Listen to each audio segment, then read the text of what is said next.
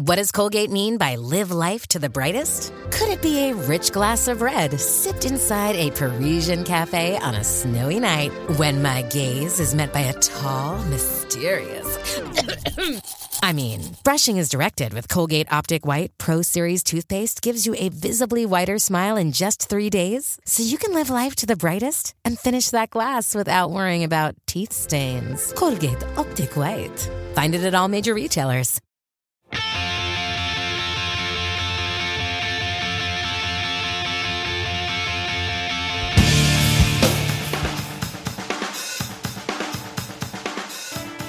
Hello and welcome to episode 208 of the Washed Up Emo podcast. I am Tom Mullen from washedupemo.com. Today, we welcome Justin Pearson. If that name is unfamiliar, head on over to 31g.com right now. You can stop the podcast. It's helpful, but also not necessary because he's on the show. So, Justin was and is a musical force. He's been in a lot of projects over the years, and worth diving into his work now with Dead Cross, Deaf Club, or where I found out about him was when I was a little bit younger and I got into the Swing Kids uh, and then the Locust. So, Justin was a little older than me, and hearing about his history with punk, hardcore, San Diego, the word emo was again eye opening for me because I only know so much, and I love talking to people that know a lot more than me. Justin was open and honest about how he felt about the scene and an inspiration for myself and hopefully you after listening to this interview. Again, search out 31G. That's a record label. He runs it. It's amazing. So check out 31G. Uh, we'll have links on washedupemo.com. So dive into him. And if you've never heard about it, awesome. Or you have, right alongside myself, the emo nerd, and get schooled from a legend. This is episode 208 of the Washed Up Emo podcast with Justin Pearson.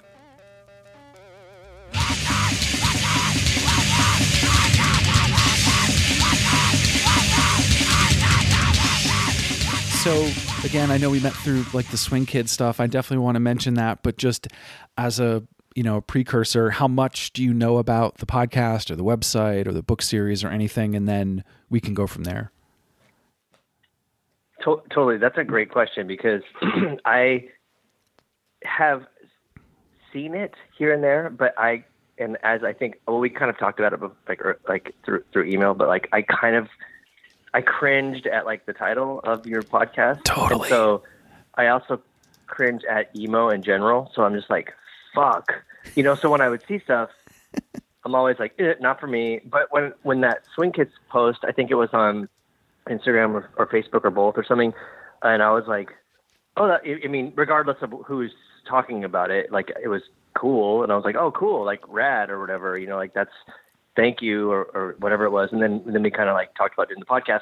And so then I kind of looked a little bit further into it and I was like, oh shit, it's like super legit, you know, and like, like I think I mentioned like seeing Guy on, on one of the episodes and stuff. And I'm like, okay, like it's not like, cause I don't know. Cause I think the term emo is something that I've never ever identified with and always avoided kind of like, I mean, I embrace the terms punk and hardcore, but those even still like at times leave a bad taste in your mouth. You're like, what is this? And like just emo is something I never connected with, especially like in the 90s.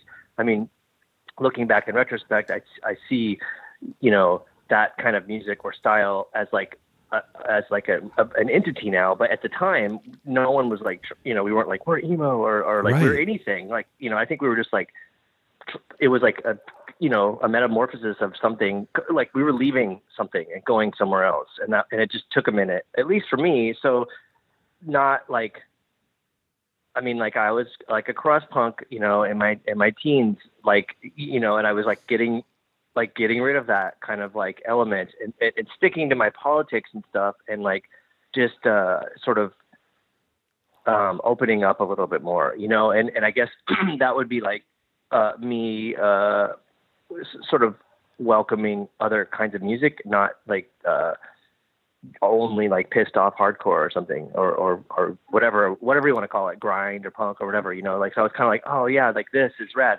And and also too like um I mean, in my in my I hate the word career too, but in my musical career, or even like with running 31G, my I've always identified with Fugazi, Dischord, and specifically Guy as as sort of like a um, a north star. Like, okay, like this is a good example of like things, you know, like all things like considered, and and obviously like Fugazi fits into that realm of like emo or or something post, you know, punk Post or hardcore, yeah. So, yeah, so um, that's that's so it, so on it was so I, I totally get that and i hate i hate the name i think if i named it anything else if i named it you know um you know uh laptop blog i feel like i Yeah. would be so much better off i could because this isn't just emo like if you saw the list like you saw like it's punk it's hardcore it's yeah.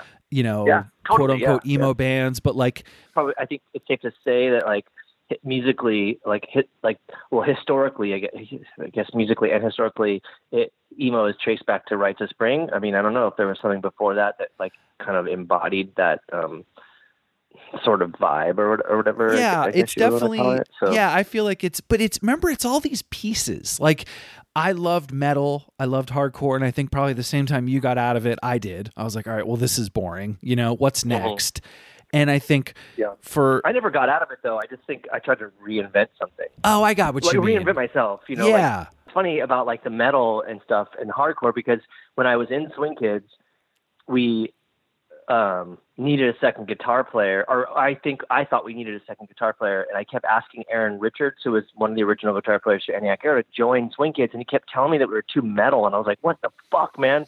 Like my band before that, Struggle, was like a metal band. Like, how come you, how come you're pinning that shit on me right now? I'm trying to like not be metal, and you know, I mean, it just, I guess it's all like your um, perception of things, because or your reference points because I Right. thought Swing Kids wasn't metal. But even listening back to it, it's like I could kind of see why he would have said that.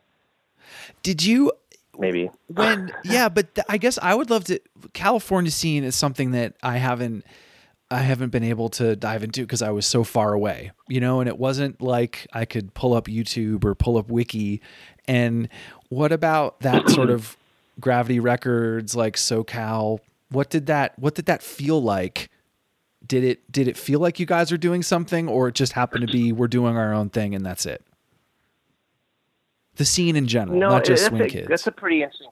Sure. Um, well, it's it's weird because um, there's two things on that point that I think are, are important for what came out of Southern California, but specifically San Diego. And there's this film.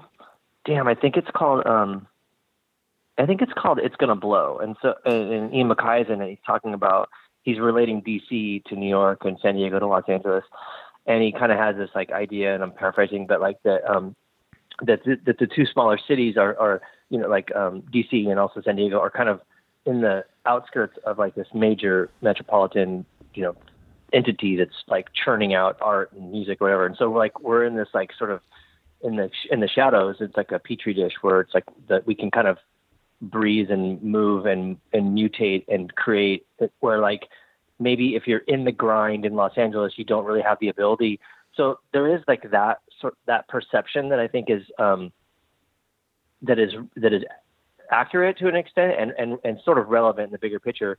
But then there's also the fact that I think that San Diego is like a fully fucked up conservative, uh, like tourist city and, mm-hmm. and doesn't really have a, a very welcoming platform for a lot of arts. And so it was, uh, especially for younger people. So when we were growing up, it was, it was, there was no venues except like, you know, there was like two and there was, um, a lot of Nazi skinheads and there was, um, you know, like a, a like a huge military presence because uh, you know, like even in high schools, like most of the students were were part of that I went to were part of like military families. So it was it was like um, it wasn't like you could just be a punk or a weirdo or like an artist. Like you, you there was like a lot of conflict, and so people were um, had I don't know, like kind of felt like I feel like it was a little more dangerous and like in what you did, and also with that being said, like all of the the fringes of, of stuff.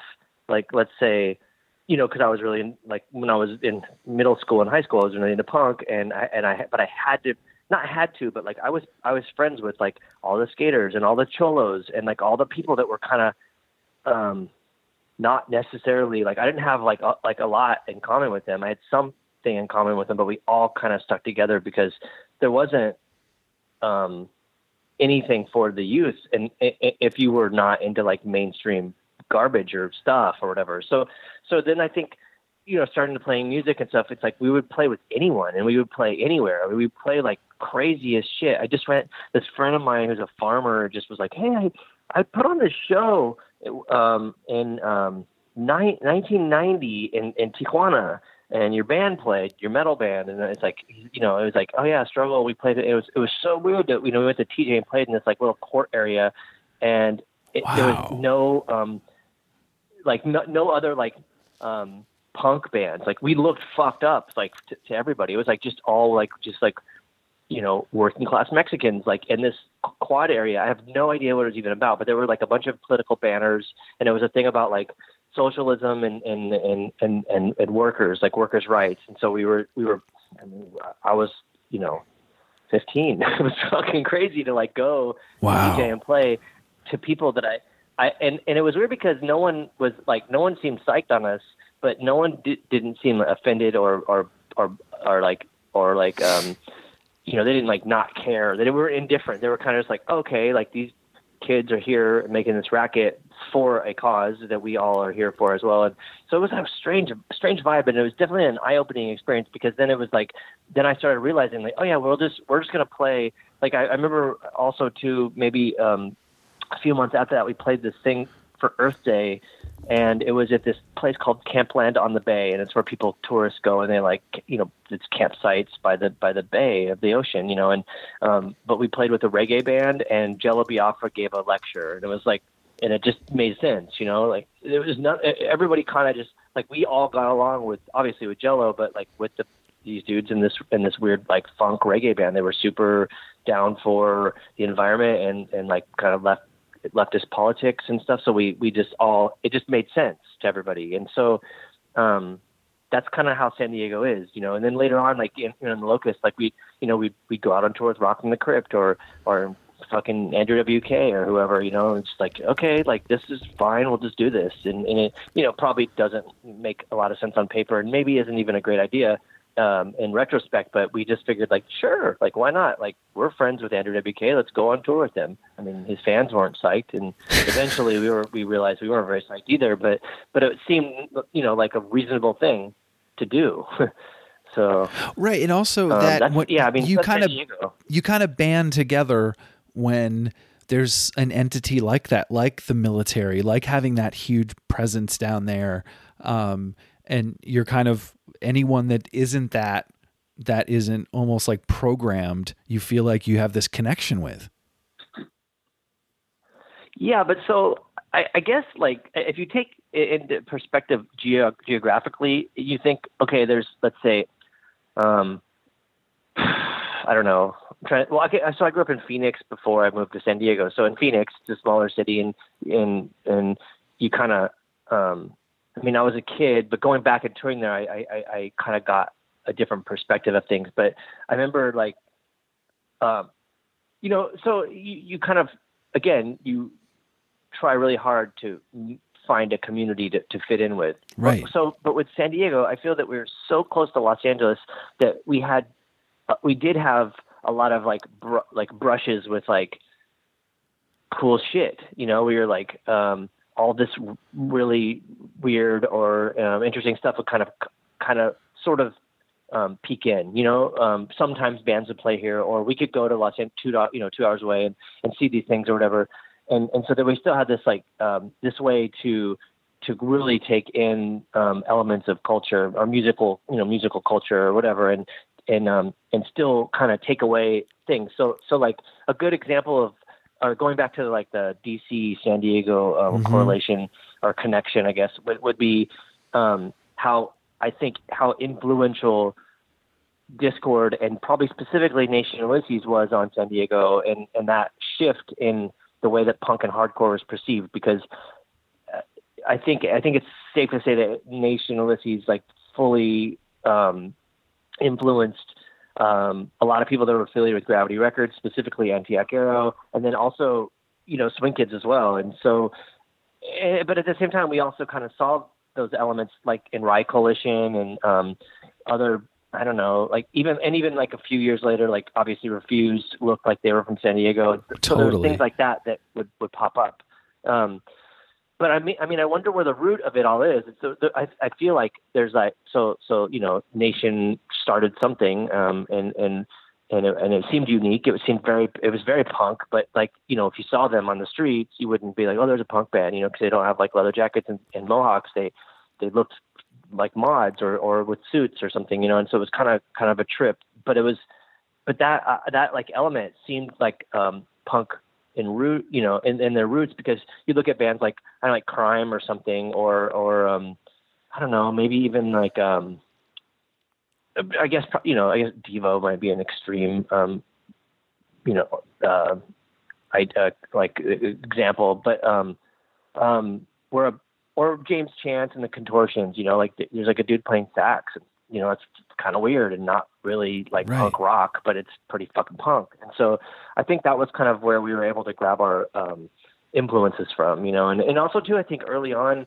man, I feel like San Diego got this, uh, the bug with like weirdo shit, like the birthday party and, and, and heavy, like into like early PIL and stuff like that. So where it was, um, which I guess is like post punk, but that also like helped really um, steer the direction because you know you look at like a band like Antioch Arrow, which is fully a hardcore band, but like I, I think that they really were taking cues from bands that weren't like obviously punk and hardcore in in in um you know I guess like on paper, you know, but they they definitely were. Um, so I think we were just able to be creative.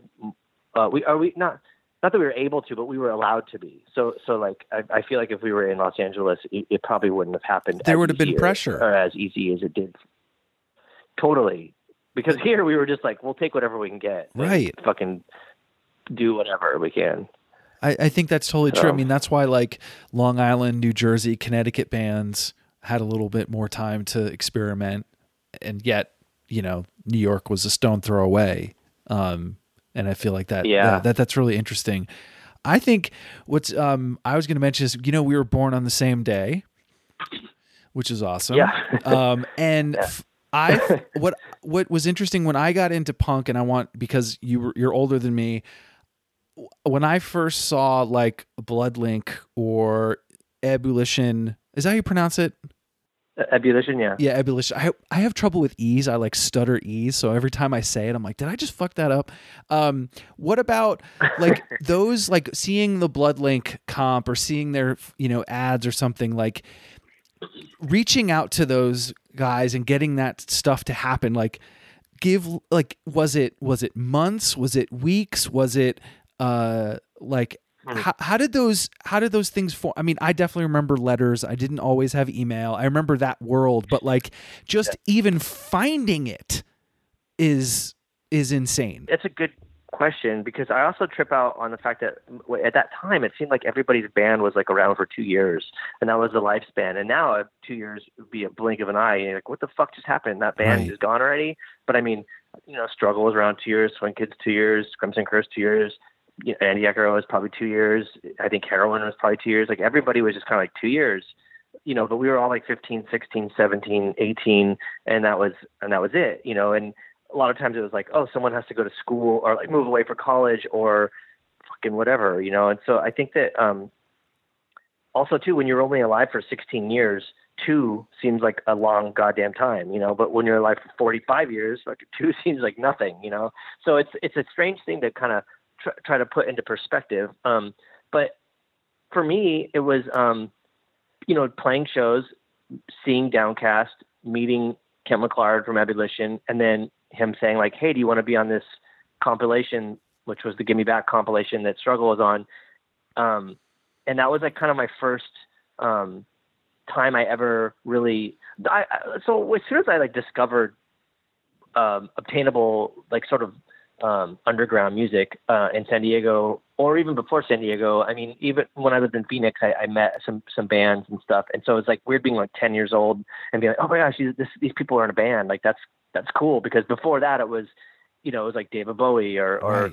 or Kiss or whatever, you know, and you, I was you were never going to just meet them at the, at the mall or you know like at the at the skate shop or whatever, you know. So it was, um, so it was kind of like meeting these people and then and then them saying like, hey, you should record and be on this compilation. I'm like, what the fuck? Like, okay, we're gonna record, you know, and then just figuring that out and then you know, kind of went from there. And, and um, I mean, same with Scott from Bloodlink. I mean, he was, I think we pretty much like met because we were we were both like into being criminals and like we were he put out this magazine called Retrieval Inc., which is just about like ways to scam shit and like steal and stuff and and we became friends and it was totally crazy because um fuck it's probably like insane What years was that? and if it and if I'm going uh I was um uh, 91 I think so I was 16 um when I met him and I had just started driving and I went to meet him for a few reasons because he made the Retrieval Inc.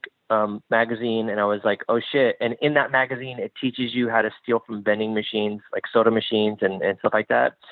So we would take these tape dollars with with um, duct or packaging tape on these dollars and stick them into the vending machines, pull them out, and we just get like tons of money. And we would do that on tour all the time, and that's how we kind of that's how we survived. Because I mean, none of us, well, some of us had jobs, but we didn't really like have like regular jobs and we were trying to tour and buy you know buy gear and, and stuff like that so um um so we there's this way to steal and so so um you know through vending machines. And then and then we figured out that you could do the tape dollar thing in postal vending machines which is super fucked because that's like a federal offense. And we, we were like stealing tons of stamps and and shit. And um so I would steal all these stamps. This is crazy too, because so I would go to these this post office every day and steal the stamps out of the machine. They would they would re- replace them, and I would go in every every night uh, at a at a code to get in, so because I had a PO box, and so I'd go and steal the the mail or the sorry steal the uh, the stamps, um, and then I would trade the stamps for records, but I would trade the stamps in double value for records. So I would write. So I, Dischord was the main thing, and I would, I would tell Dischord like, okay, I want to take all these records. Um, what's the wholesale rate? And I'll pay twice the amount in in stamps. And so like I just started this big distribution, you know, like for take to, you know like to take to shows and sell. So then so so I was like into distroing stuff. So then Scott comes around. He's like, hey, I'm in I'm in uh I don't know where he was. Like uh, he was he wasn't in L.A. like Orange County, and he's like, you want to meet up? And I was like, sure. And I drove up there to meet him and fucking total weirdo. And um, this is before Bloodlink, I think. And he and he was like, "Oh, I'm bootlegging records. Do you want to do you want to buy any of these bootlegs off me? They'll, they sell really well." And I'm like, "How you, you know, how are you bootlegging records?" And he he figured out a way to do it with the matrix or the scribe on on from one certain pressing plant. He could call him and say he was say he was the person that was um that put him out. And then you know because he, he would know. And so he was like bootlegging all these shelters seven inches. And um and i was you know i was like i was already kind of like on the sam mcpheeters tip of like hating krishna and stuff especially in hardcore. So i was like fuck i'll sell these these shelter records for like kind of a lot of money. And that was how we became friends just by being criminals i guess and, i mean i think i'd like to say that i was a bit more ethical i don't i've never bootlegged a record um but he was into it and was able to see bootleg records. So, what um, about those labels? I don't know what maybe people don't know, or what people because I just you know I only saw the ad or maybe a you know one record or two, but then you know they sort of you know like you said about the bands they're around for two two years and then they're gone or yes some labels are longer but they almost have this like public conscious what about those labels you know stuck with you What do you mean? meaning like what did you learn from them like what did you take to th- what did you take the 31g or Oh, what did oh, you yeah, take yeah, to do you know swing kids later or you know just sort of those Yeah. early on people you see how they do something yes you can scam a co- soda machine which is i totally Yeah. remember that but yeah like what did you what did you take from them Well, that's a good example because Scott Beibin was a, was like a huge, um, in, like learning. You know, uh, like I learned a lot from him. Like, and and I don't mean this in a negative way, but I mean it in a very honest way. I learned a lot of like what not to do from that guy. So like, um, because the the weird thing is, I grew up with like, um, um, you know, like my, my friends were were the people that ran Gravity Records and Vinyl Communications, and um, even even like knowing the the people at Profane Existence and stuff. At the at the time, it was, um, or even Lookout. You know, um, those are all like really cool, influential labels. And so I, I had a, and, and and especially being on Ebullition was was like the main thing because it was um there was like there was a very it was very it there, like it was very um um open. Like you're like this is what you do. You you you you you. you the, I don't remember if they paid for shit or how. This is how much that you get, and this is what you receive, and then you will get. You know, like it just you knew what was happening. It wasn't like sketchy or whatever. So so and also the quality was really good. You knew what you knew what it was going to look like. You knew your you knew your record was going to be done right and and distributed right and like be part of a cool ass thing, you know. So with Scott, it was like you know he he wanted to do the struggle undertow split, and he didn't really you know he didn't pay for the recording, and he changed the labels label artwork, and he changed the cover, and then you know we couldn't figure out how many was selling, and we never got paid, you know. And then only like at one time I brought up to him like dude, you never paid any of us. And he just gave me like 50 bucks. I'm like, this is fucking weird. Like, uh, you know, like that, this is like definitely not what you do when you run a record label. And so, um, you know, it's, it, it, it, I, I learned like, okay, there's, there's a sense of professionalism.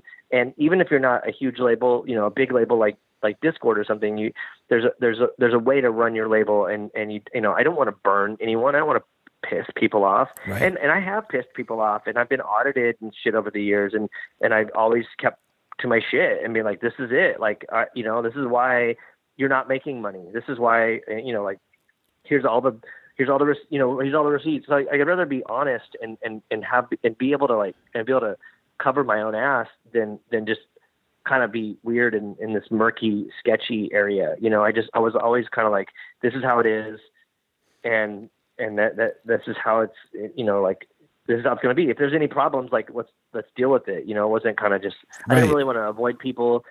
And if someone ever said, you know, you know, like Blood Brothers, they wanted their record. Okay, well, take your record. You know, they sold it to Epitaph, and that that's how it is. You know, I mean, I, I don't, I don't, I think if someone if someone wanted to take a record, then then they can have it. I don't, I don't want to be like that. And and I've wanted to take records from labels, and I have, and so that, you know, I, I just, I guess being in a band and a label and running a label gives you a really interesting perspective of things. Where where I think if if you don't do both, you you you might not have the the sort of emotional knowledge of of what it's like to, to kind of see your artwork changed or something. You know, I mean, even like Kidney Room, you know, James Spooner at the time, Razzle Spooner is awesome, and I'm so glad we got to work with him. He was a fucking rad ass dude, and he does really impressive shit now.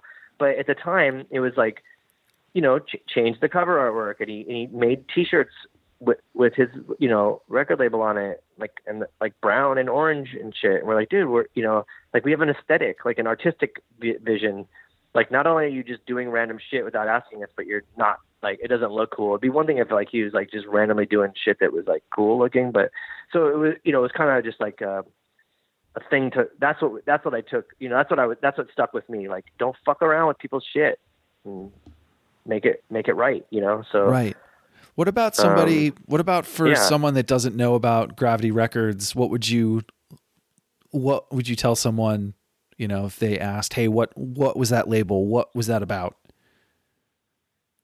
Well, fuck, man. I mean, culturally, I feel like that thing should be so much more, you know, known and and and it's and it the things that it did and influenced uh, are are just insane. And it's weird because I don't think it gets enough credit. And I also feel, I also like will tell Matt Anderson like, dude, you you did this thing that like that nobody had done before. You know, I mean, it was it, he doesn't. You know, he's very humble and and and I and I appreciate that. But at the same time, I'm like, man, you should fucking own it. You know, or I don't know. It's weird. You know, because you know a good example is the, is the heroin seven inch Yep. in a paper bag, and it's just like you can't get like who the fuck comes up with that? You know, and you and you come up with that when you're when you're creative and you're cutting corners and doing like it's that that's the thing. It's like they they did something unique and on a budget and it turned out awesome, you know. And the, and later on, the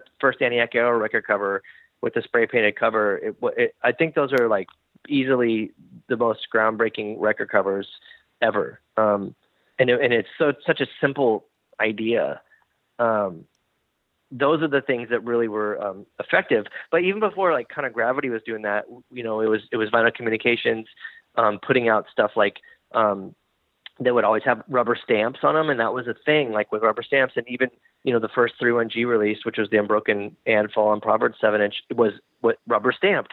not that, I, you know, I mean, I love not being um, original, uh, but you know, that's really what Unbroken wanted to do because that's a good example too with Unbroken, who I guess might fall into an emo category. They seem more metal to me, and, and at the time they were straight edge, but um, you know, they were on new age, and it was their stuff was very, very professional and like high gloss and like very. Um, like a real band on a real record label and and their whole thing was you know Eric Allen wanted it to look like shit, you know, and he wanted it to look like it was a gravity record. And I don't mean shit in a bad way, but like Yeah. he wanted to make it look like it was like it was done in you know in a, in the basement of someone's house that that's poor and and and and, and an artist, you know. And I think that was like a really cool thing that they that they did because it it set them apart and it also showed I think the larger world of hardcore where they were from, where their roots were because you know, all I mean, heroin might not seem like it, but like they were they were playing, they always played with heroin, or they, I mean, uh, uh, Unbroken always played with heroin, or or um, or Clay Towie or something, you know, and it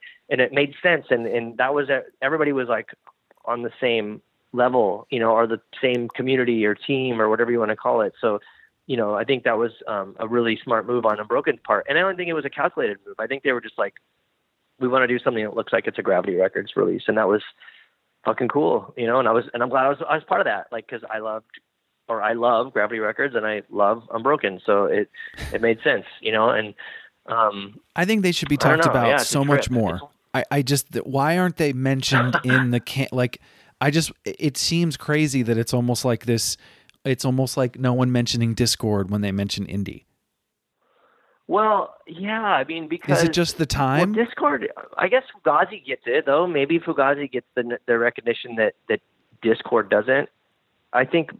I don't know. It's Maybe that's a bad point. example. I I'm just like- trying to I think mean, of like these labels that sorry to interrupt, but like I don't mean that like Dischord like that's maybe a bad example, but some smaller label that like shaped a country, a sound, like an area, like I I feel like it just it's it's just not mentioned enough.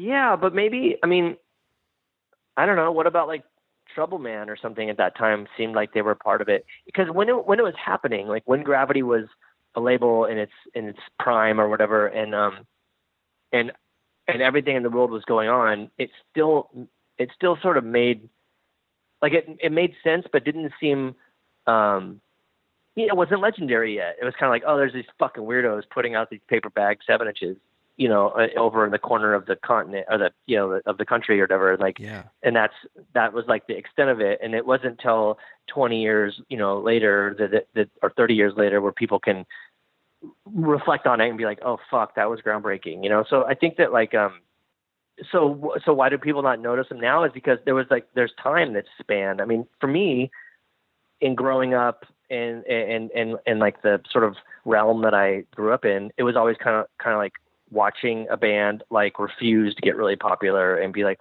what in the actual fuck? You know, why does why are people not like talking about Antioch Arrow when they watch that you know new noise video or whatever, the first whatever big video they put out? It's it fucking looked like Antioch Arrow but with a lot of money, and that's that was a weird thing to kind of see happen, and and so I think it's just because um, you know, and I am friends with them, and I'm obviously friends with Epitaph, but um, you know, Epitaph picked it up and had the money and pushed it, and and pushed out this thing. No offense to Epitaph, but they didn't. I don't think they knew. I still don't think that Brett Gurewitz probably knows what Antioch Arrow is. Maybe he does, but you know what I'm saying? Like, there was no reference point. It was just kind of Right. like, there's this fucking new crazy ass thing. Let's market the shit out of it, and and and it worked, you know, to some extent.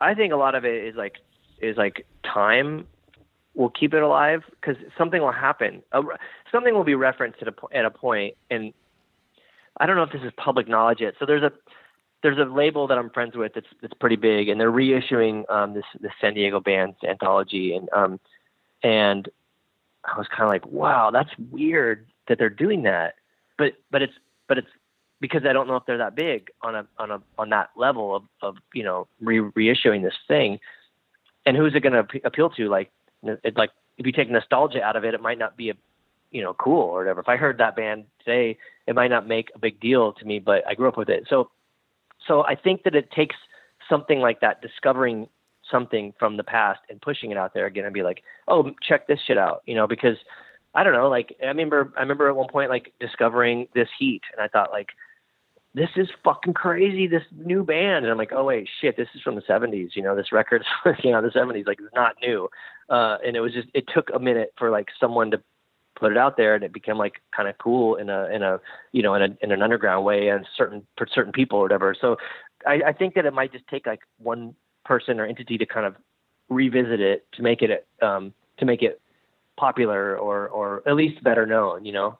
Um but i don't i mean i don't know. I remember like um fucking swing kids like no one liked swing kids when we were a band it, it was it was weird and i remember going on tour in europe and playing this festival and it was it was I mean, at the time it was fucking terrible. It was like every band was like metalcore. It was in Europe, and every band was metalcore, and and even Refused they played, and it was when they were like I think in their Victory record space, so they looked like all the other assholes that were there. You know, there were people like just making fun of the way we looked before we even played. You know, and there was one Italian band that got to play. I think uh, like sort of added last minute, and they played after us, and and I felt bad for them because they were even more artsy fartsy than we were, you know, in comparison to all these, you know, the vegan straight edge moshers. And it was, I just remember like being like, fuck this shit. Like, fuck all these people, you know? And it was probably one of the most epic shows that that band that, you know, that Swing Kids had played. But, it, and, and I think, I think part of it was like the way that we performed was because we, there was so much sort of contrast to the you know to whatever and so all the weirdos that were there just fucking went nuts and it was and it was great you know but it was crazy to see like uh, you know, because a lot of people said like, well, it wasn't until Swing Kids played with Refused in Belgium, you know, then they changed and then they started looking like, you know, you guys or whatever. And it was like, well, I don't know. I mean, I still don't think that even like a good a good example is like pe- people do equate, you know, Refused to San Diego stuff, specifically San Diego or Swing but I don't know if it's even like when you're part of it, it doesn't. I'm like that doesn't make sense. That you know they kind of looked like they kind of looked like they were from San Diego, but they never sounded like it. I don't think the change the change shape of punk to come sounded like a, it couldn't have been on Gravity. It seemed too hardcore or metal or whatever, like hardcore. You know, it didn't yeah. seem like it didn't seem like fucked up enough, like uh, like Click Towie or something or whoever. You know, I mean, it, did, it, did, it wouldn't have made sense to, to to a lot of people if you're in that world. You know, it kind of it kind of seemed like okay, well there's this popular band now all of a sudden refused who look like our friends but but you know they don't sound like any of our band our friends bands or anything you know they they didn't sound like nation ulysses you know they they too, they were too hardcore and polished and, and right. metal or kind of kind of sounding so um but to the outsider it's just like they're just like, what the fuck is this crazy shit? I know because they because you know? they haven't they seen shit. together. I don't. I mean, maybe, maybe, yeah, maybe they only had seen Madball up until that point, and then, and then that happened. You know, that that would that would probably blow your mind. So, I mean, especially like in Umeå where they were from. Totally. but you know, like if you're like you know, from Umeå, and all of a sudden they're like, "Oh, there's this thing happening." Because I remember, like, I remember being on that tour with Swing Kids, and you know, talking about you know, Born Against and Nation Ulysses, and people are like, "Who the fuck is that?" You know, because they only knew of Madball and like whatever, like Snapcase or some, I don't know, whatever band, like you know, like. Justin, I just want a podcast of you saying random hardcore bands with disdain. I think that would be worth a download. I love it. well, I don't mean. I am just I mean, messing with you. I love it. Because I actually, I said because I did a right when, when I think maybe when you posted the thing about Swing Kids, there there was this thing on No Echo where I talked about um, Swing Kids, and, and I mentioned this time right at the end of Struggle, right before we broke up, and I and I and I I think I came off as talking shit about Strife, and I didn't mean to, and and and then on and then on like on like their on like No Echo's Instagram Strifes like in a fucking really rad way. It was like, huh, you know, like they weren't like fuck you. And, and so we got in like to a, I don't know which member of the band it was, but like we got into a conversation, a healthy conversation, I think. And I was like, fuck, man, I totally was a dick.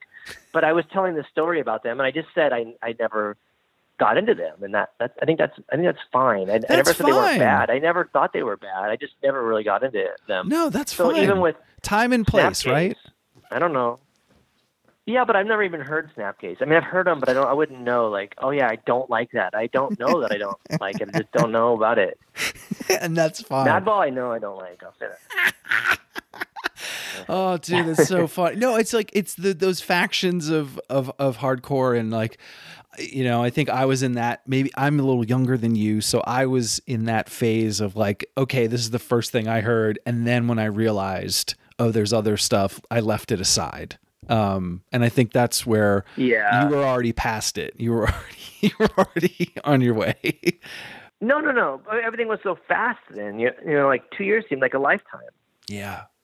You know, when you're when you're 18, it's like two years is a long motherfucking time. people not mentioning Nation of Ulysses or these other bands, and then years later they mention. Do you do you think there's do you feel okay with that association with the word again, or does it still have a stank on it? You know, I don't really personally. I don't care. I just, for me, I just, you know, like with the word emo, I just avoid it. Like I don't know. It doesn't. It doesn't. It's not like I'm like, oh my gosh, I wreck. I like that resonates with me. Like I need to identify. Like I just was kind of like, I don't know what that is. Like I don't know. I don't identify with any anything. I don't think. I mean, I, I you know, I mean, like, yeah, I don't think I don't think I can identify with anything. And even going on beyond that, like how you know, like again, I don't I don't want to sound like I'm bagging on Refuse because we could look at Unbroken and be like, you know, those fucking dudes looked like Morrissey. They sounded like Entombed, and then they did this new thing that, like, Right. you know, it's like, what is that? Or or I don't know, like the first cattle decapitation lineup, you know, like sounded like Carcass, and they were like these, you know, vegan, like you know, San Diego, like you know, weirdos or whatever, and like not, you know, grind or whatever, death metal, and so I mean, it's just you. Again, it's finding something new and making it your finding something and making it your own. I guess you know, fi- finding something unique because fucking Swing Kids just ripped off, in my opinion, ripped off Drive Like Jehu, and I sorry to say that to the rest of the band, but like, I mean, Eric Allen wanted to fucking be John Reis, so that was that, you know. But, um, it, it you know it happened, and, and I don't think we really like were aware of it, and it wasn't, you know, I'm glad that it happened then because then I once once Swing Kids ended and we started the Locust. I mean, the Locust whole agenda was to sound like crossed out, and we fucking didn't accomplish that ever, and that's cool. Um, I think that you know you have a launching point, and hopefully you can launch really far away from your you know initial idea or whatever. Yeah. One thing I I want to talk about the locust because I also in related I loved your book. Um I Thanks. I I'm I'm a voracious reader, but I usually like just read at night or whatever.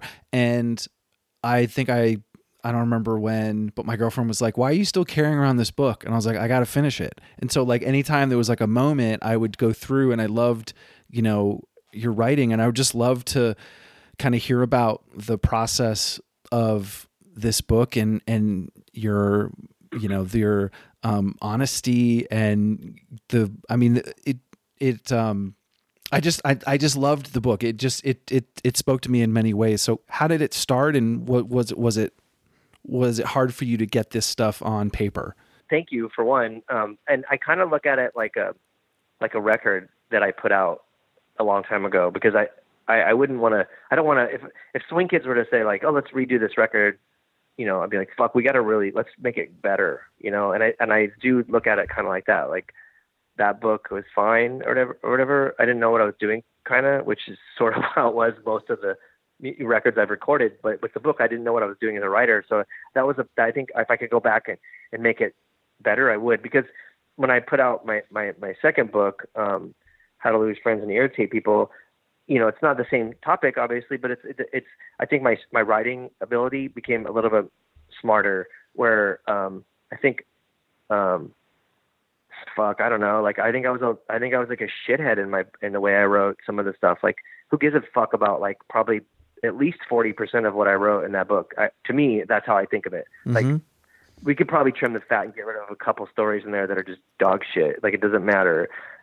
The the cooler stuff, you know, is is really like I don't know, you know, talking about like the Jerry Springer thing was pretty interesting, or or like um, you know, talking about like how I identify with skateboarding culture when I was ten. That those things are those things are cool, but for the most part, a lot of it is just like crap. Like I didn't even need to write about it. So So why um, did you? I wish so in I that then what I know now, but that's how it worked. right? So at that time, you were like, these are important stories. I guess so. I mean, I thought they were because the thing was like I, I was on tour and I wrote this. Um, I wrote this uh, tour diary for a for a publication. I don't remember what it was, but for whatever reason, I had emailed it to um, to John Waters. I don't know why he he he, he was like because we were we had we had become friends and and he was he's like you should you should write a book and I was like about what he's like that like what you just sent me and I was like I don't know how to do that. And he just said, "Oh, just write one story." He's like, "Just write a story," and I was like, "Okay, I don't know what the hell he's talking about." So I wrote this one story about. It's in the book. It it changed a little bit, but it was the first thing I wrote, and it was about me being obsessed with Kiss as a little kid, and and going to thinking I was going to see them, and my mom like duped me and bought me like Pez, and like didn't fucking ever take me to see Kiss, and I was, I think I was like five or six, and I and I probably should have gone. I think I, I think I needed to go see Kiss at that age and, and, and experience that.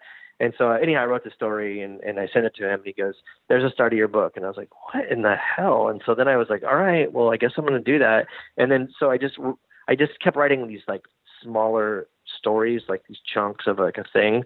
And then and then I had a bunch of them. I don't know, 20 or something or 30, and I and I put them in order in, in chronological order, and then I and then I filled in some gaps, and then I, and then and then I was like, oh shit, this is like a this is like a whole bunch of stuff that like I experienced in my life, and so that was kind of how it came together in in an odd way, and then and then it was like again kind of working like you you know s- s- very similar to putting out a record on a label like uh, you know I'm like okay I know what it should be like so let me reach out to this a friend of mine, you know, that, that works for this this publishing company, and I, I I really wanted to be on AK Press. I, I I love that publishing company and a lot of their books, and them as a distribution um, network is is um, was very important to me. And I thought, okay, I'm going to hit these people up and fucking hope they do it. And and apparently, um, it's like a anarchist collective or something, and so they all have to vote, and it has to be unanimous. And, and someone said it wasn't a pol- political enough, and I, and it's like, damn it, it's not political at all. Like, fuck this. Like, what?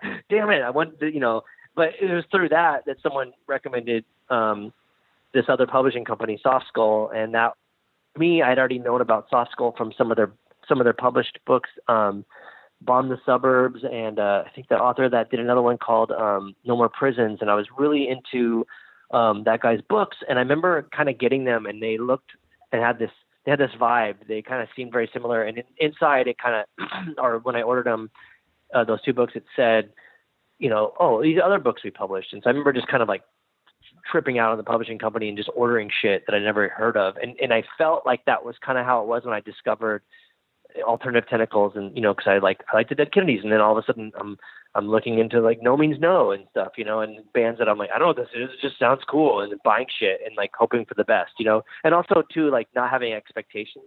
Right. Um, yeah, so I don't know. I was going to ask about the locust and the DIY, do it yourself, uh, you know, things. What about Molly from Lookout helping? It was a little more pro. Uh, or what? What helped? What What did she bring to you guys that you wouldn't have got, or you wouldn't have? Sorry, wouldn't have. Um, you know, done yourself. Well, so I think there was a few things. Like uh, one is we initially met her through Bratmobile and became really good friends with all of them, and that was kind of like the, the cool the cool part of it. Like, oh shit, you know, Bratmobile, that's rad. And part of this, you know, part of like the Riot Grrrl scene and stuff was was interesting for us in San Diego and specifically us in, in the Locust, and it was cool to kind of um, embrace something that was a, a bit more like an element of punk that's not masculine, and that was that was really important to us. So it was it was cool to kind of align ourselves with Bratmobile, which we who we toured with, you know, and that was kind of strange in itself. But even before that, uh, I was in this band called Brain Tourniquet briefly, and um, we were going to do a seven inch on Lookout, and so I was so she was kind of already on my um, you know on my uh, radar, I guess, as like a musician or, a, or an artist, and and um, and then at some point she kind of just hit us up and was like, hey, do you, you guys do you guys want management? And and I, and I think we all kind of realized like we needed it because I mean none of us knew what we were doing, and we were we were just kind of we were just like all on like full throttle always and that and, and, and like every part of life you know? And so it so it was kind of like we just needed someone to say like okay hold on like this is what you need to do and that way you can kind of um, monetize like your efforts. Because you know again it's like even at even at like I don't know whatever year that was that we started working with her early to mid 20s of for, for most of us like uh, we were still kind of um, very naive and and um, not that I think that we ever maybe in retrospect we might not have even have needed a, a manager per se, but but it was there was a, a, step up because like right it was we got a booking agent finally, and that was kind of incredible for us to experience like to go on tour and go like oh my gosh we're going to get paid this much for each show and and not worry and not be like fuck this pr- this promoter didn't pay us or the show didn't happen you know or whatever because that was a common thing. You know i think right before we had started working with molly we did a tour with Arab on Radar, and we showed up in Oregon, and the and the the kid just never like was going to put on the show, and uh, and we're like, dude, like this sucks, but it really sucks for Arab on Radar because they're from fucking the East Coast, and I remember them like somehow talking this you know kid into coming to this to this pizza sh- you know this shithole pizza place we were at in Oregon just to just to like see him face to face and be like why you know did you not ever consider putting on a, a actual show. And then, you know, uh, if for, for whatever reason, like I think Craig, like talked or demanded or threatened the guy to like give him a check, you know, and I was like, this is bizarre, you know, and, and I, and I didn't want to run into that stuff anymore. So it's kind of like now we were working with Molly, we got a, we got a booking agent, which was rad. I don't think we would have ever been able to do that on our own. Maybe, maybe would have, but, and then, and then she helped, um, sort of, um, you know, negotiate all of the our our stuff with um, initially with anti and then again also with Ipecac as well and then uh, you know put out you know records on on killer labels with a, with like a lot of support and and then it was like you know kind of started learning but not fully um like she was I think she might have been like too lenient at some point because mm-hmm. we would we would just kind of like put a record out and then like, well, we'll tour, you know, or like we're not doing it like by industry standards. We're like, okay, the record comes out, we got to go on tour like this long on this album cycle. We kind of would just, we were still like just doing everything all the time, you know. So I, I don't know if we if if we if we had done it differently, we might have been better off. But regardless, I mean, we did it and we did our best, and then here we are, and we're still a band and still doing stuff. You know, a lot slower now, but still doing stuff. So I mean, I think that she really did help us. I mean, she's not, you know, managing bands anymore and, and, and whatever, but like, um, I don't know. I think it was cool to definitely move into that territory. And then the fact that, it, you know, I think also too, not to tr- trivialize things, but like she was impressive because of, you know, the bands that she was associated with, the, the music that she played, um, the other bands that she managed, you know, like um, the Donnas and like Ted Leo and, totally. and the Locust. You know, like that's fucking cool. Like that sounds cool to me. Like I don't want to be managed by the same person that manages I don't know like whatever metal bands or something. You know, like I don't like no offense to any uh, bands. I don't know who their managers are, but like it's kind of like a booking agent that like just books all hardcore. You know, like fuck, this is kind of a bummer. You know, because we were trying to um not fit in, you know, with anything. And, and that, and that meant like every way possible because it was pretty tiring to go on tour with where like they just put locals on the band, on the bill that are, that are just like, you know, that sounded like a second rate daughters because they thought it, that's what we wanted to play with. And we're like, no, we want, we want to play with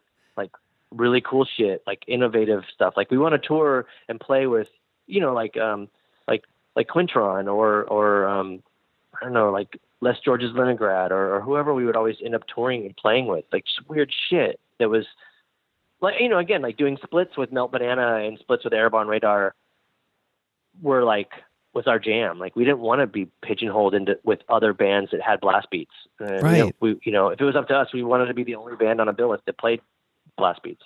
Right. That's the and that's the part that I think for you know whatever you know punk or also hardcore. You know it started to be i worked at a hardcore label and it's like these booking agents would put these tours together. I'm like this is great for the one fan that likes chugga chugga breakdown but where's the you know where's the other type of band that's going to bring someone else? And it just got so it just got to be almost like the same band four times. Sure. because yeah. that's what I was mean, selling I think the, the yeah and it's safe right safe safe for the promoters safe for the agent like I don't know. I don't know if that that, that doesn't do it for me. I want to.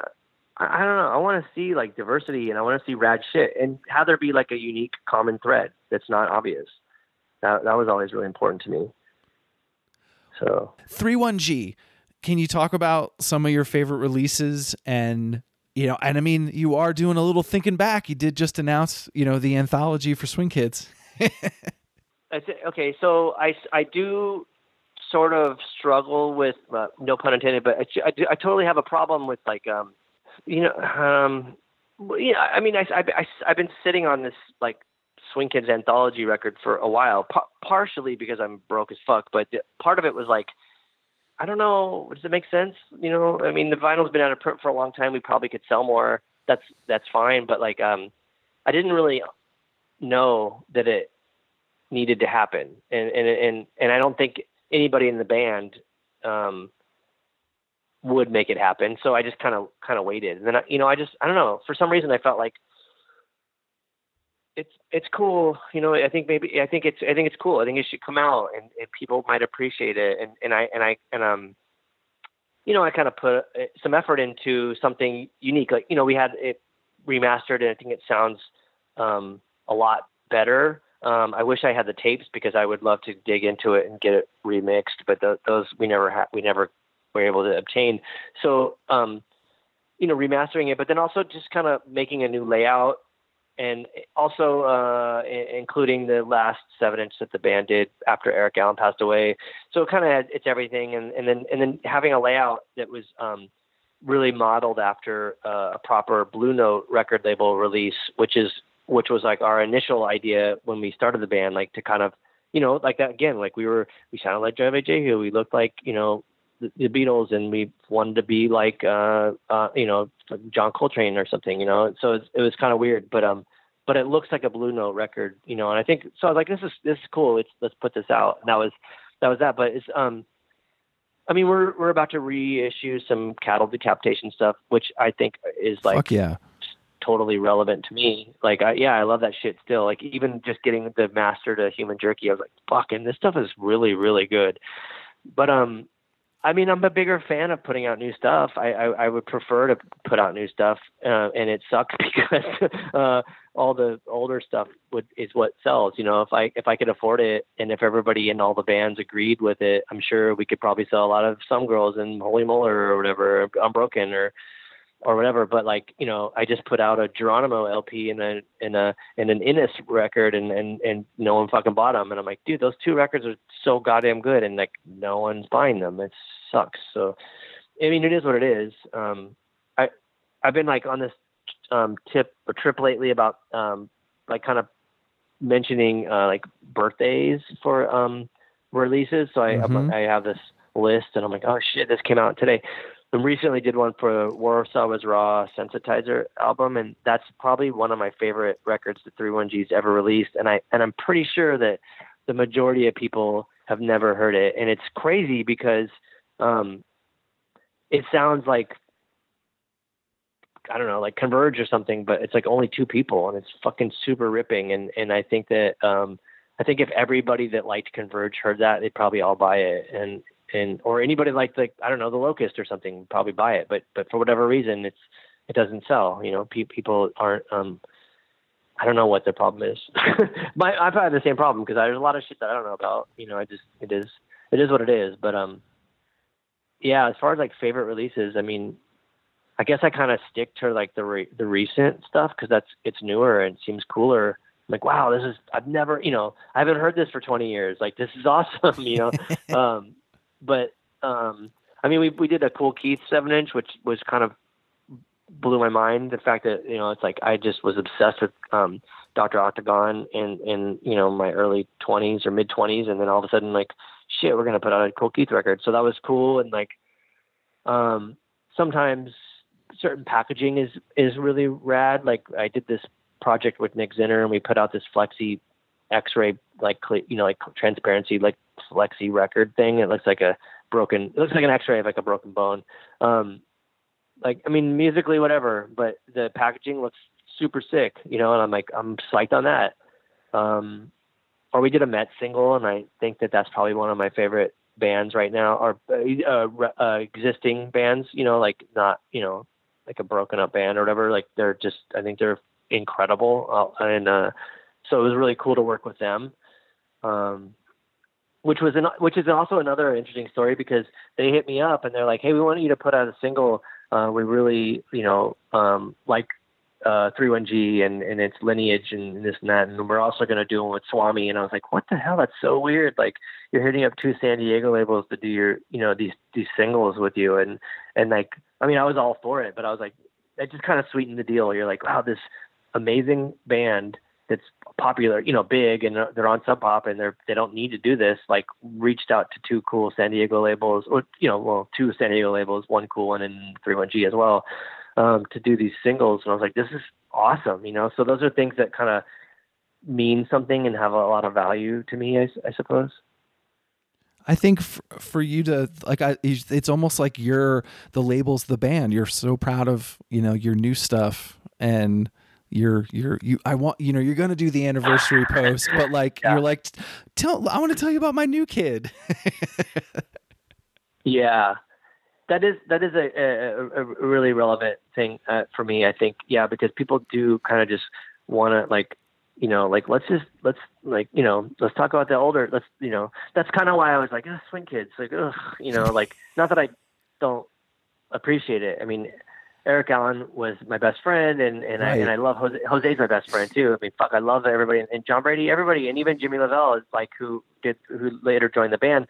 Like I love those people, you know. And I what we did was so um, important to you know to us or for us or whatever to to you know in life, in all kinds of ways. But like but beyond that, I think I question it. Like, is this good for the for people to listen to? I don't know. Like, and then it's a trip because like occasionally someone will be like, you know, you'll like, like Swing Kid saved my life, and I'm like, what in the fuck? Like, wow, why or how or I don't know. Like, and I don't mean it like in a disrespectful way. I'm just like, and I'm like, thank you know, thank you for saying that, and I'm really and I'm uh, really flattered, and I um I'm glad that I was able to help in some way without really realizing it, but but I do wonder, like, wow, that's weird. But at the same time, it's you know, it's like, um, you know, meeting, uh, you know, I don't know. When I was a little kid and I met Lux Interior, I was like, oh, you know, you know, like that, or like meeting John Lydon or whatever, you know, like that that shit, like, um, changed my life, you know, or or saved my life or whatever, like saved my life. Like those are things that are really important. So I, I, I guess, you know, I, I just don't equate it as something as like, um, groundbreaking or or important as as maybe someone else does. But it to someone it that means something. Obviously, to someone the 500 copies of that album meant something to 500 people. You know, I mean, because it's, it's like sold sold really well. So I'm like, that's okay, awesome. that's cool. There's 500 people. So yeah, if, I I Justin, I almost heard your energy in the book. I like, or in you know the the post from 31G, and even just this conversation, and it's like inspiring, and I just I hear this fire still. Like, does that does do you do you do you still have a thousand ideas you want to get done, and um, all these things, or do you feel like you know you feel like the the the knees kind of sore a little bit, and you're maybe you know quiet one day, or is it? I just I I don't know. I, I hear the fire and I just I think I don't know. Like you need to do TED talks for kids labels or something. uh-huh. Uh-huh. Oh, I mean, I don't know if I could. I don't think I'm up to par with being on a TED talk, but I would. That would be like I could probably call it after that. That would be so sick. But I mean, I, you know like um, I think a lot of it is um a, a good a good example is is is I think um there'll be someone that is a guitar player and they and they play this kind of you know certain kind of music and they and this is it. They're identified as a guitar player in this band and that's them. That's their that's who you, you go you go oh so and so that's them. And and so for me I was kind of like always interested in other things. So it was um and and not even realizing it you know like like I wanted to do uh, a cartoon voice or I wanted to you know you know act or I, I wanted to start a project with a hip hop producer, or you know, I want to like, um, you know, go out and like embarrass myself with with DJs or fucking whatever. Like, you know, I like I want to try these things, like, and see what happens, and and I want to try to write a book, or like, I don't know, whatever. So there there's there's all kinds of shit that I want to do and and still do it. You know, I mean, I have stuff to do t- tonight. Like I have stuff to do because I have to go record tomorrow. And like those are these are like, you know, it's not like, oh, it's the it's the guy from uh, the Locust, the bass player or this or one of the singers. It's it's like no, I want to be like that, but also these other things too. You know, because it all it, it all of that stuff. Um, I think affects me and makes it you know interesting to me. It's a good exa- I guess a good thing is like I remember at one point like looking at at the locust specifically um, and realizing oh every this is when we were a five piece when when before Gabe was on drums and he was on guitar and realizing that everybody in the locust was like in Le Shok and in not everybody but people were in Le Shok and they were in Cattle Decapitation and you know Holy Molar and and um, you know did all these other things at the same time and then we we brought those elements, you know, because to me, when you listen to the Locust, you can hear cattle decapitation and you can hear Le Shok, and you're like, "Fuck, that makes sense. That's that's cool."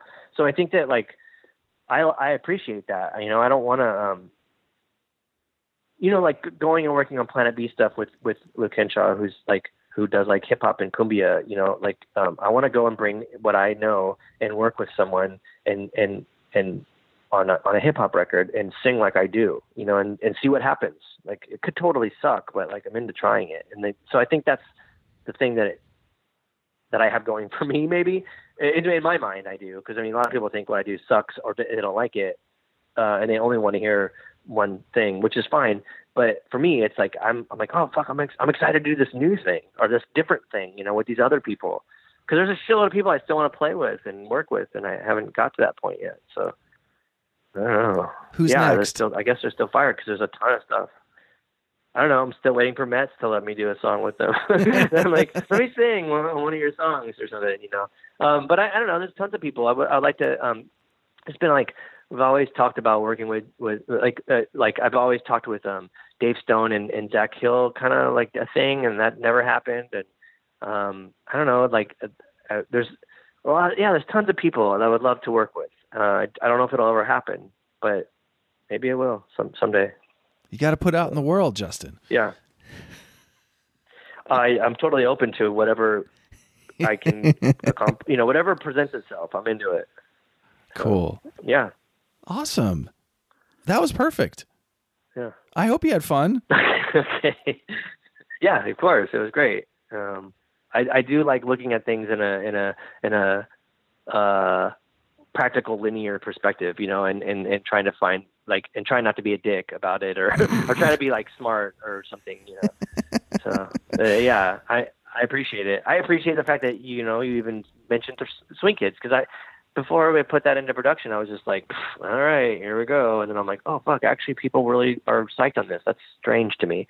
Um, so yeah, I mean that's cool. I, I appreciate appreciate you. I, I think that, that that movie. I don't know if you've seen it. It's pretty good. Called "It's Gonna Blow" came out. Yes. And um, I I I've told Bill the director, but like it's it's great, but it kind of focuses on a little bit older than than than than my um you know age bracket or whatever. And so in the documentary, it's like Rockin' the Crypt and Jive Jehu and A Miniature and you know and like you know these these things, and then it's like, oh, I'm Gravity Records. But back to like rock, rocking the crypt, you're like, fuck, man, like where did the gravity go? Like that's right. weird, you know.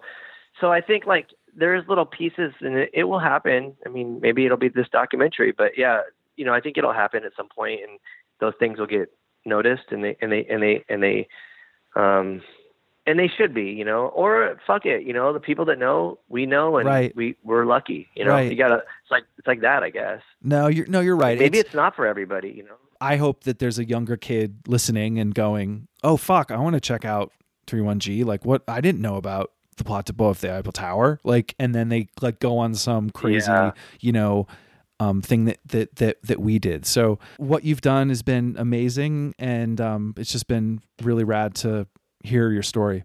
Thanks, man. I really appreciate it, and I I appreciate you just even being uh, interested in, in in in me. You know, especially with the people that I do and even don't know that you've done podcasts with. It's cool to kind of align myself with them. Um, I, I do appreciate that. Um, I do a podcast called Cult and Culture, and I had Jason Hammerker on one of the episodes. I love Jason. Gee comes up in the yeah, me too. His his podcast episode is so fucking crazy, and and Gee comes up in the in the podcast in the most insane story I've ever heard, and I was like, I just couldn't believe we were even discussing him in, in this in in context. If you get a if you have an hour and you want to, I check It will. out, it's called Cult and Culture, and the, episodes with Jason. Yeah, but when Gee comes into the story, you're just like, what in the fuck? Like this is wild, you know, like. So anyhow, it's yeah. Uh, Gee's rad. Jason's amazing. So that's cool. Definitely cool.